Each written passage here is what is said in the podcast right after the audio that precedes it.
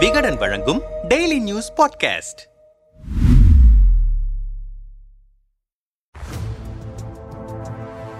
ஏழு மாதங்களை நெருங்கிக் கொண்டிருக்கிறது ரஷ்யா உக்ரைன் போர். கடந்த சில தினங்களாக இந்த போரில் உக்ரைனின் கைகள் ஓங்கி இருப்பதாக செய்திகள் வந்து கொண்டிருக்கின்றன. முக்கிய பகுதியிலிருந்து ரஷ்ய படைகள் பின்வாங்கி இருப்பதாக சொல்லப்படுகிறது. என்ன நடக்கிறது அங்கே? ரஷ்யாவுக்கு பின்னடைவு. செப்டம்பர் பதினோராம் தேதி ரஷ்யா உக்ரைன் போர் இருநூறு நாட்களை எட்டியிருந்த சமயத்தில் இந்த மாத தொடக்கத்திலிருந்து மேற்கொண்ட புதுப்பிக்கப்பட்ட போர் நடவடிக்கைகளால் ரஷ்யா வசமிருந்து இரண்டாயிரம் சதுர கிலோமீட்டர் பகுதிகளை மீட்டுவிட்டோம் என்றார் உக்ரைன் அதிபர் ஜெலன்ஸ்கி. வடகிழக்கு உக்ரைனில் உள்ள கார்கிவ் மாகாணத்தில் அமைந்திருக்கும் இசியாம் குப்பியானஸ் பால்கியா ஆகிய முக்கிய நகரங்களை ரஷ்யாவிடம் இருந்து மீட்டு மீண்டும் உக்ரைன் கொடியை அங்கே பறக்கவிட்டனர் ராணுவத்தினர் இவற்றில் இஸ்யாம் நகரில்தான் அதிக அளவில் ஆயுதங்களை சேமித்து வைத்திருந்தது ரஷ்யா. வீரர்களுக்கு தேவையான பொருட்களை விநியோகம் செய்யும் இடமாக இருந்த குப்பியானஸ் நகரும் உக்ரைன் கட்டுப்பாட்டுக்குள் வந்தது. இதனால் ரஷ்யாவுக்கு பெரும் பின்னடைவாக பார்க்கப்படுகிறது. ரஷ்ய வீரர்கள் தப்பியோட்டம். போர் தொடங்கியதில் இருந்து ரஷ்யா சந்திக்கும் முதல் பெரும் பின்னடைவு இதுதான். இது குறித்து ரஷ்யா தரப்பிலிருந்து ஆரம்ப கட்டத்தில் வெளியான அறிக்கையில் வீரர்களை மறு ஒருங்கிணைப்பு செய்து தாக்குதல் நடத்தவே படைகளை திரும்ப பெற்றிருக்கிறோம் என்று சொல்லப்பட்டு இருந்தது. அதே நேரம் உக்ரைனில் உள்ள ஆயுத கிடங்கில் இருக்கும் ஆயுதங்களை அங்கேயே விட்டுச் சென்று இருக்கிறது ரஷ்ய ராணுவம். எனவே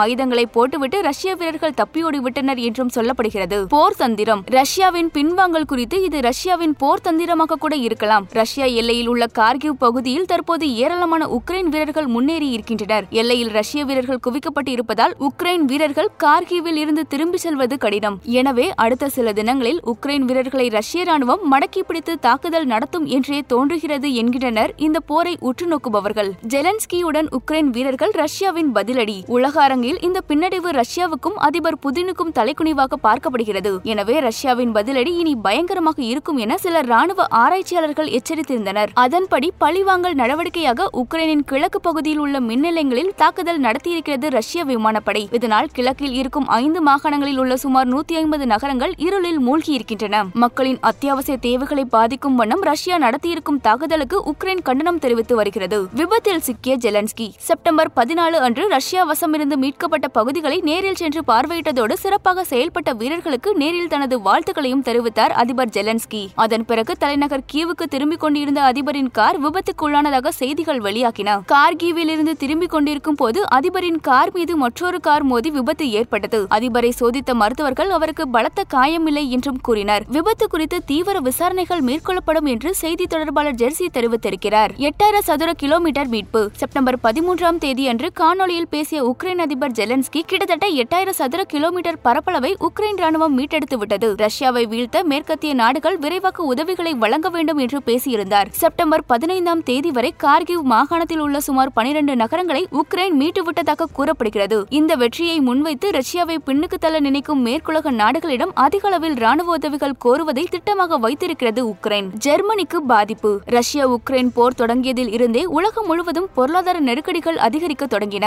ரஷ்யா மீது பல்வேறு நாடுகளும் பொருளாதார தடைகளை விதித்தன. இந்த நிலையில் கடந்த மாதம் இறுதியில் தொழில்நுட்ப கோளாறு காரணமாக மூன்று நாட்களுக்கு ஜெர்மனிக்கு செல்லும் எரிவாயு பைப்லைன் மூடுகிறோம் என்று முதலில் சொன்னது ரஷ்யா. பிறகு பொருளாதார தடை நீக்கப்படும் வரை பைப்லைனை திறக்க முடியாது என்று குண்டை தூக்கி போட்டது. இதனால் ஜெர்மனி மட்டுமல்லாமல் ஐரோப்பா முழுவதும் வரலாறு காணாத வகையில் எரிவாயு விலை உச்சம் தொட்டி இருக்கிறது தட்டுப்பாடும் அதிகரித்து இருக்கிறது. இதன் எதிரொலியாக இந்தியாவிலும் எரிவாயு விலை அதிகரிக்கும் என எதிர்பார்க்கப்படுகிறது. அமெரிக்காவின் நாடகம் இந்த போரில் உக்ரைனை முன்னிறுத்தி தனது ஆதிக்கத்தை அமெரிக்கா நிலைநிறுத்திக் கொள்ள நினைக்கிறது என்ற குற்றச்சாட்டு முன்வைக்கப்படுகிறது. அமெரிக்க டாலருக்கு நிகராக யூரோவின் மதிப்பு உயர்ந்து கொண்டிருக்கிறது. தங்களுக்கு நிகராக ஐரோப்பிய ஒன்றியம் வந்துவிடக்கூடாது என்பதற்காகவே உதவிகளை செய்து உக்ரைனை அமெரிக்கா இயக்கி வருகிறது. இந்த போரால் ஜெர்மனி பிரிட்டன் பிரான்ஸ் உள்ளிட்ட ஐரோப்பிய நாடுகளில் பொருளாதார சிக்கல்கள் அதிகரித்து இருக்கின்றன. அதோடு அமெரிக்காவின் எதிரி நாடான ரஷ்யா பொருளாதார ரீதியாகவும் ராணுவ ரீதியாகவும் பெரும் இழப்புகளை சந்தித்து வருகிறது. அமெரிக்கா தான் நினைத்ததை சாதித்துக் கொண்டிருக்கிறது என்கின்றனர் சர்வதேச அரசியல் வல்லுநர்கள்.